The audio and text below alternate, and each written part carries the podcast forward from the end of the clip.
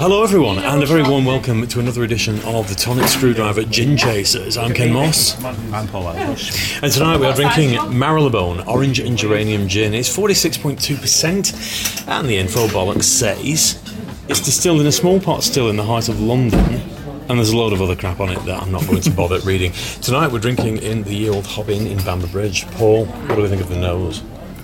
It smells orangey. Are you getting any geranium out of that? I don't know what geranium smells. It does smell floral. Oh well, speedo's on, dive in. Well, I quite like that. Mm. It's a, I'm gonna I'm gonna say it tastes geranium. I've never tasted a geranium before, but I imagine that's what it tastes like. in fairness, it's quite floral. Mm. That's it's about 50-50 actually, mm. or 50-50. Um, it's, That's really nice. it's fizzy. And I don't think it's just tonic water.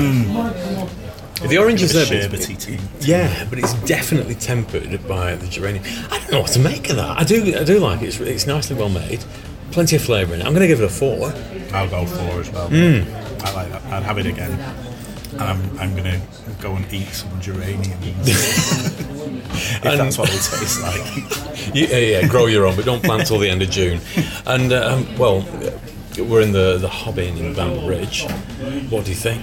It's a great place. Well, 17th century pub, Thatch pub. You don't, you won't miss it. We've been coming here for a good 20 odd years now. Mm-hmm. Highly recommend, boys and girls. The food's ace, the gin selection is magnificent. And but. Well, the quizmaster's all right. Bit of an arsehole sometimes.